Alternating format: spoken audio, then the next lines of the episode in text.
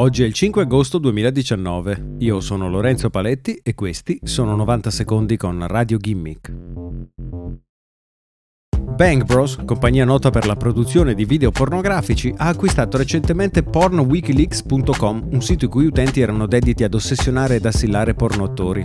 Lo scopo di Bang Bros con questo acquisto è stato quello di dare pace ai poveri professionisti del settore. Le pagine del sito infatti sono state rimosse dalla rete e cercando di aprire Porn Wikileaks si viene ora ridirezionati su una pagina di Bang Bros che spiega come tutti i dischi rigidi contenenti informazioni private sulle pornostar sono stati bruciati. Incluso nella pagina c'è anche un video nel quale una persona versa del fluido infiammabile su una pila di dischi rigidi prima di dargli fuoco.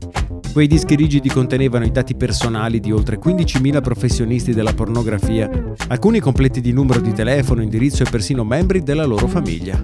Queste informazioni, raccolte senza il consenso degli attori, erano state rubate o trafugate dai dispositivi degli utenti o da altri database. Porn Wikileaks compare anche nelle carte del processo di Girls Do Porn aperto due settimane fa. In quel caso 22 donne hanno accusato la compagnia Girls Do Porn di avere mentito riguardo il fatto che i video sarebbero stati distribuiti, rovinando loro la vita.